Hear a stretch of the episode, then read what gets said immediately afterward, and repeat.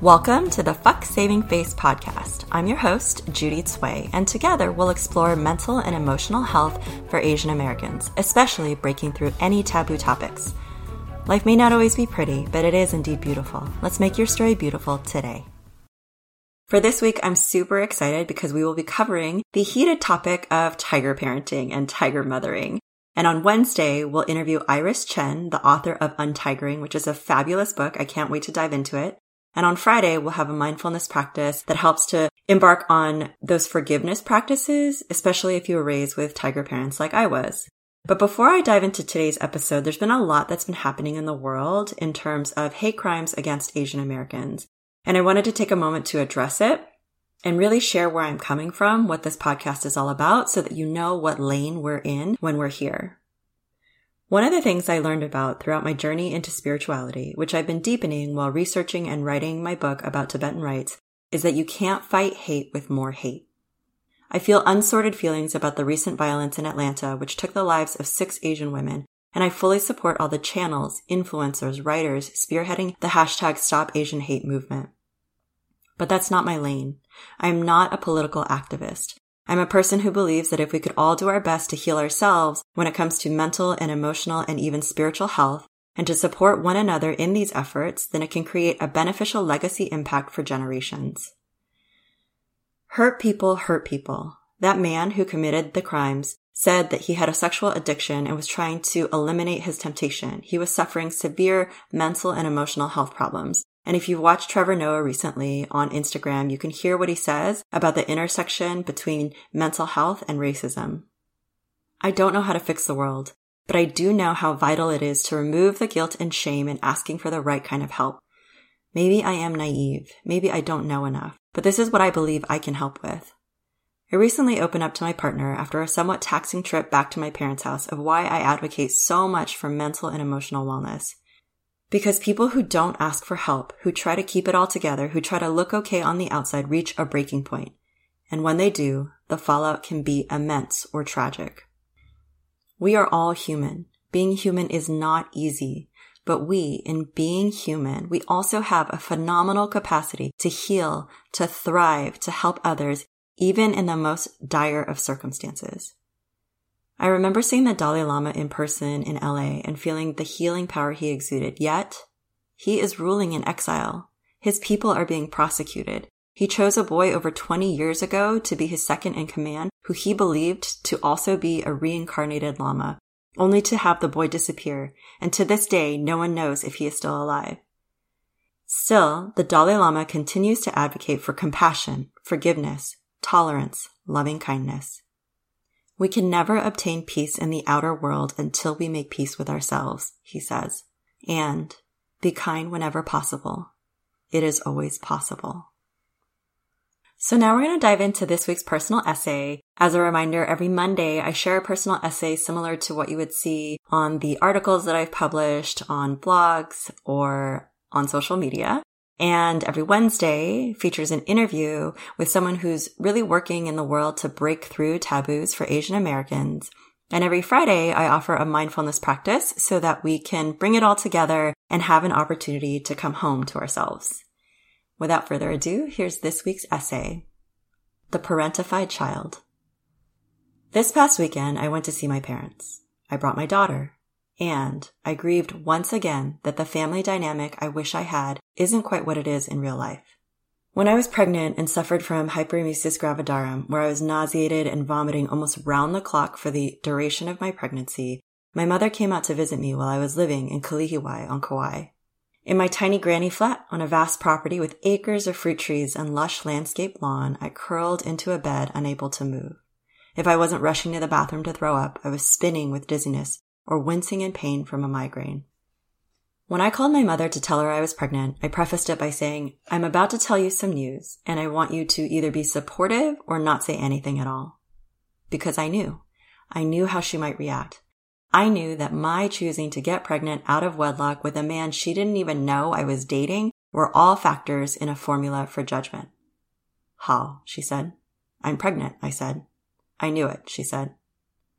Whatever our family is, we are also intuitive, deeply intertwined, linked in energy or astrology or whatever the universe mapped out for our arrival here. She bought a ticket to fly out. I did not know how sick I would become and how I would also become so non-functional that if there wasn't someone else around helping to take care of me, I probably would have died. I did not have the energy to cook for myself, much less eat. And my newly found boyfriend hyphen future husband had booked a ticket to Thailand before we met, which I insisted he go to because it was probably the last hurrah he'd get for a while. So my mother came. She cooked for me. She took out the trash. She waited in the living room while I lay incapacitated in bed. I tried, every now and again, to move from hugging the toilet to sit near her, but for the most part, her trip was simply to ensure I survive. It was the most nurturing I had ever felt her being toward me, me with this new life within. Before that, when I used to suffer from migraines all the time in junior high, she would look at me as though I were making it up. Or when I caught pneumonia at 27 and it was Thanksgiving, my brothers came to pick me up to go to my uncle's house with my mother sitting in the back seat. I was so sick that I curled up in the small sedan, yet made sure not to make physical contact with her because I knew that's not what we did as a family. Later, after my daughter was born, my mother came back out to help 坐月子, the traditional 30 days postpartum care that's common in Taiwan and much of Asia. After my daughter arrived in this world, I thought we would continue the newfound bond that I felt when I was pregnant, but suddenly things were even more strained. I could not fathom that, after experiencing for myself what it was like to have an infant, that I would do to her the things that she had done to me. My father called. What are you doing? he asked in reprimand. Your mother called me and said that you're being mean to her or you're not appreciating her. She flew all the way out there for you. How could I use the words to tell him the new profound truths I had discovered? In recent years, I've learned the term parentified child to describe the process of role reversal, where a child has to act as a parent to their own parent or siblings or become the referee in their parents' arguments. When a child is forced to take on the role of an adult, when caregivers aren't able to fully show up for themselves, kids get put into developmentally inappropriate situations. This was my whole childhood. And this past weekend, as I came home with my own child, hoping for moments of bonding or practicing Mandarin with my daughter's grandparents, I found that she was up in the treehouse my father had built for her, construction being his business all of his life, by herself. I climbed up there. I stared into the ether. I tried to breathe through the fact that the American ideals I saw in television sitcoms where the families were like growing pains or family ties or small wonder really were fiction I bought into. There's a reason Asian kids don't show up in shows like that. Because getting C's wasn't acceptable like Mike Seaver did. And for the most part, a lot of us didn't have the touchy, feely, heart swelling crescendo moments of conflict, denouement, resolution. We didn't have resolution. We had stonewalling silence. When I came back inside, because my daughter asked for gong gong, my father was heatedly talking to my sister. I look at Dagugu and the way her body is, and she's just seven years older than me. I can still move. I can still run. I want to enjoy my life, my father said. I want to buy that RV. You can talk to your mom about it. Make her understand. My sister sighed, exasperated. Fine, she said. I began to feel the tension arise in my body. The understanding that yet again, my father may not be making the most sound financial decisions. For most of my life, my parents were tens, if not even hundreds of thousands of dollars in debt. But then again, I never figured out big numbers in Mandarin, so maybe my whole interpretation was wrong. Ying Ying, my father looked at me. I want to get an RV. You should talk to your mother about it. Tell her it's a good idea. Now I sighed.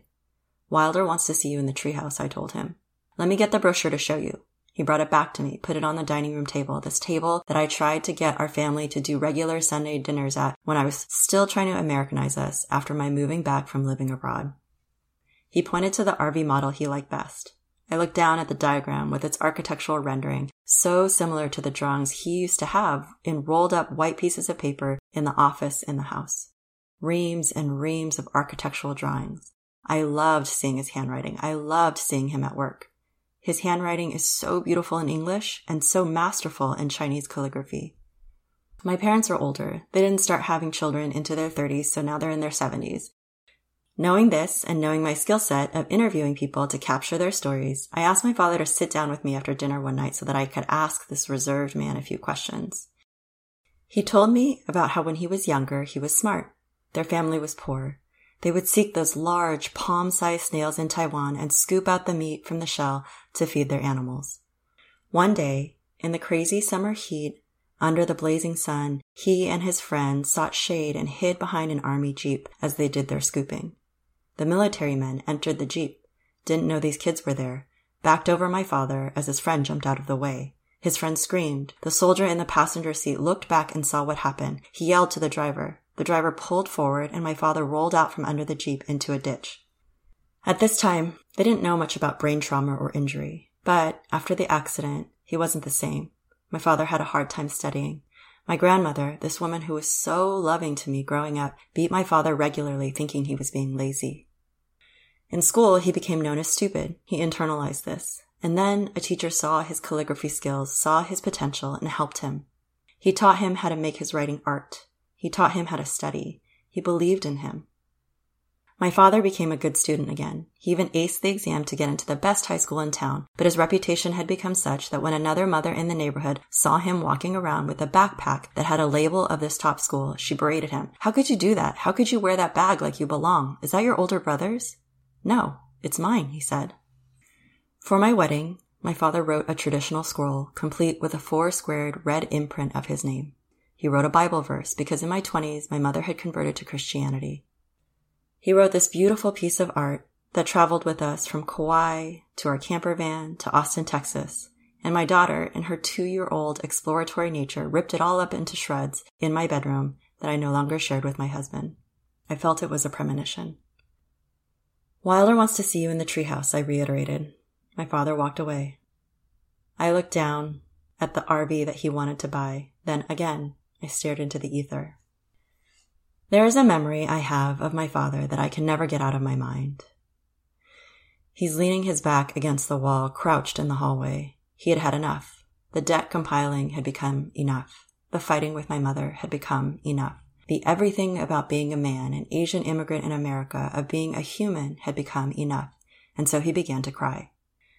Outwardly sobbing, me standing a few feet away, he tried to talk to me about something I can't remember. I couldn't help him, and in that moment I felt pity, compassion, and true horror at this expression of emotion from a person I had wished could provide safety. I did not know what to do except what I always did, which was to take my 12 year old self and offer advice or listen or become the parent that he so desperately needed then as well. I have since learned from the book, The Whole Brain Child, that our brains aren't yet fully developed until we're well into our 20s. That our higher brain, the executive functioning, and our lower brain, the primal responses, aren't aligned in ways that allow for truly rational thought and reasoning. My physical self, my mind, wasn't prepared for this bigness.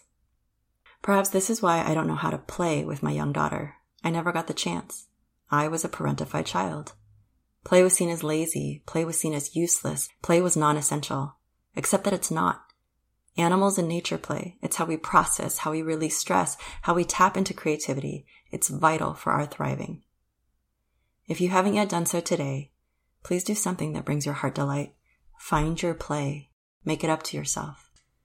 I wanted to have compassion for my father. I wanted to understand where my parents were coming from, as my mother said to me while we were visiting this past weekend. Why aren't you eating? Are you trying to lose weight again? Knowing full well that I had entered into an intensive outpatient program for an eating disorder in my mid 20s. I wanted to spiritually bypass everything with my yoga and mindfulness training, but I knew that in order to get there, I had to feel these feelings of anger and frustration and resentment. My father started to make baozi in the extra kitchen he made specifically for this new hobby. As amazing as the houses and restaurants and properties my father has built in his 50 plus years as an architect and contractor, their house in Los Angeles has always looked like a hodgepodge of afterthought. I have fallen in gaps in the floor because our house was the last house he built. I'm going to go, I told him barely an hour after our visit. Really? I'm getting these buns ready for you, my father said. I felt torn, this was his way of expressing love. He did not have the words, the skills, the permission to say things I know he feels, so making baozi, jiaozi, jiucai hezi, all of these are his way of showing me that I matter. How long is it going to take? I asked, ungrateful. Thirty minutes? With my father, it is never 30 minutes. It is an hour at best. I sighed again. I walked away, and he kept rolling the dough, kneading it with his hands. Unexpectedly, my younger brother and his wife came home. I didn't think we would see them. I made polite conversation, then Wilder came up to me. Is Gong making baozi? Eh? she asked. Yes, I said. Would you like to go help him? Of course, she said enthusiastically, her six year old frame running in his direction. I kept talking to my brother, aiming for normalcy. A short while later, my daughter ran up to me to show me the incredible design she had created thanks to her grandfather's mentoring. I took a photo with my phone. I stayed. I stayed until the buns were steamed. I stayed until my mother filled a box of food frozen and fresh for me to take home to San Diego. I stayed until I realized that what I always say is true. Life may not always be pretty, but it is indeed beautiful. And that in my own way, I can keep writing a story so that my daughter can have the kind of love, the kind of affection, the kind of connection I craved so deeply as a child. Once in my 20s, I took my parents to dinner, a rare occasion where it was just me and them, and I asked them about their childhood. I wanted to know if they actually fled China like they claimed, or if it was a planned, purposeful exit to move to Taiwan. We fled, they said. We fled with what we had. My father was three. My mother was one. When I was in high school, I was helping to clean out my parents' house when I climbed over the washing machine. There, in the cabinet, on a shelf, was a handwritten letter in Mandarin. Because I don't read Mandarin fluently, and let's be honest, I can identify maybe enough characters to complete a toddler's storybook, I handed the letter to my mother. She opened it, began to read, and immediately began to weep. It was a letter from a grandfather I never met, who also never met his younger daughter. In elementary school, when I was asked to do a family tree, I asked my father to tell me about our family. It was one of the rare times he was at home at night early enough for me to converse with him. He told me about my mother's family, how her father was fairly high up in Chiang Kai-shek's army, how he helped his daughter and pregnant wife flee to Taiwan, then return to China to rescue his men. Hiding with his in-laws, the communists came to their door, beat his father-in-law, and told him that if my mother's father didn't turn himself in, they would come back to kill him. My mother's father, my grandfather, couldn't let that happen, so he turned himself in, and no one knows what happened to him. That letter, the one that I found, was a letter from my mother's father to my mother's mother. He was telling her that he knew times would be tough for her because of what would inevitably ensue. He told her to take good care, but if she ever found herself in dire straits, to give away the younger child because he had never met her before, to keep the older child, his daughter, his heart, the one they named Lan Tianhui, Blue Sky, Grace. As I write this story, I actually don't know what my grandfather on my mother's side has ever looked like. I have never seen a picture of him. I don't even actually know his name. How could I not even know his name? Things like this are standard when you don't grow up living in the country with the same mother tongue as your parents, when your parents have left their home country, when your parents are immigrants who have experienced trauma and loss. Recently, my mother sent an email to myself and my siblings. She had asked a friend to translate a letter from her father into English so that we could understand it. I do not know if it is the same letter that I found, but here is a portion of it told by my mother. My mother only mentioned my father twice before. She told me that my father was still living in mainland China, but actually he'd already passed away. She kept the sadness to herself to give me a whole beautiful picture, but I knew there was a missing piece. When I turned 60, I became Christian. I reread those letters carefully. From these letters, I know that my father was Christian too. So I'll fill up the missing piece. He wrote, I prayed silently with hope that my children would understand each other, encouraged each other to live happily. When the situation in China got worse, he comforted my mother, take care of yourself, be strong and patient, God will bless us, maybe we will see each other very soon. But they never did. Two years later, my aunt in Hong Kong wrote a letter to my mother. She said that my father had gotten sick and passed away. Communication had resumed, but we found out that my father was actually killed in the war between the communists and the Kuomintang. I understand they didn't know what they were doing. I do not hate them. I firmly believe that when my father said we will see each other again, he knew that this was the road to the internal life. I want to thank my father for naming me Tianhui, God's grace. I am a treasure of God and His divine plan, who has been polished through the suffering of life's struggles. I'm writing this article to commemorate my father who is now in heaven. When I learn of these experiences as an adult, I can have compassion and empathy for why my parents are the way they are. And yet, there are still parts of me, no matter my age, that wishes I could have had the life I am trying to give my daughter. And now, when things still don't sync up, I have to breathe. I have to remind myself of all of the other blessings that have come from my experiences. That I am able to read a room because of how I had to navigate the potential bombs that would explode in my household between my parents or towards me. How I am able to shapeshift in any circumstance to create a meaningful connection. And that because of my running away, I actually ran toward a life I have loved creating. Recently, my daughter asked me to sit on the white soft rug of my room. Me unsure of as to why, only to look at her, only to have her look at me, both of us cross-legged, mirroring one another. Mom, I'm so grateful for you. You do so much for me. I know you work so hard for me. I wonder how a tiny little human could love me like this. I wonder how a tiny little human could have captured my heart. I wonder how such love like this can exist. This is all of it. This is a rich life. This is being human. This week, we'll dive more into parenting, especially tiger parenting, and how to untiger yourself if you experienced yourself doing that with your own children, or if your parents did that with you, with author Iris Chen. I'm so excited and stay tuned. If you like what you heard today, please feel free to share it with a friend, leave a review so other people can find it, or go to our Patreon page, patreon.com forward slash fuck saving face, FCK, and support our endeavors. You can also go to our website, www.fucksavingface.com, that's FCK, and find out more of what we're up to.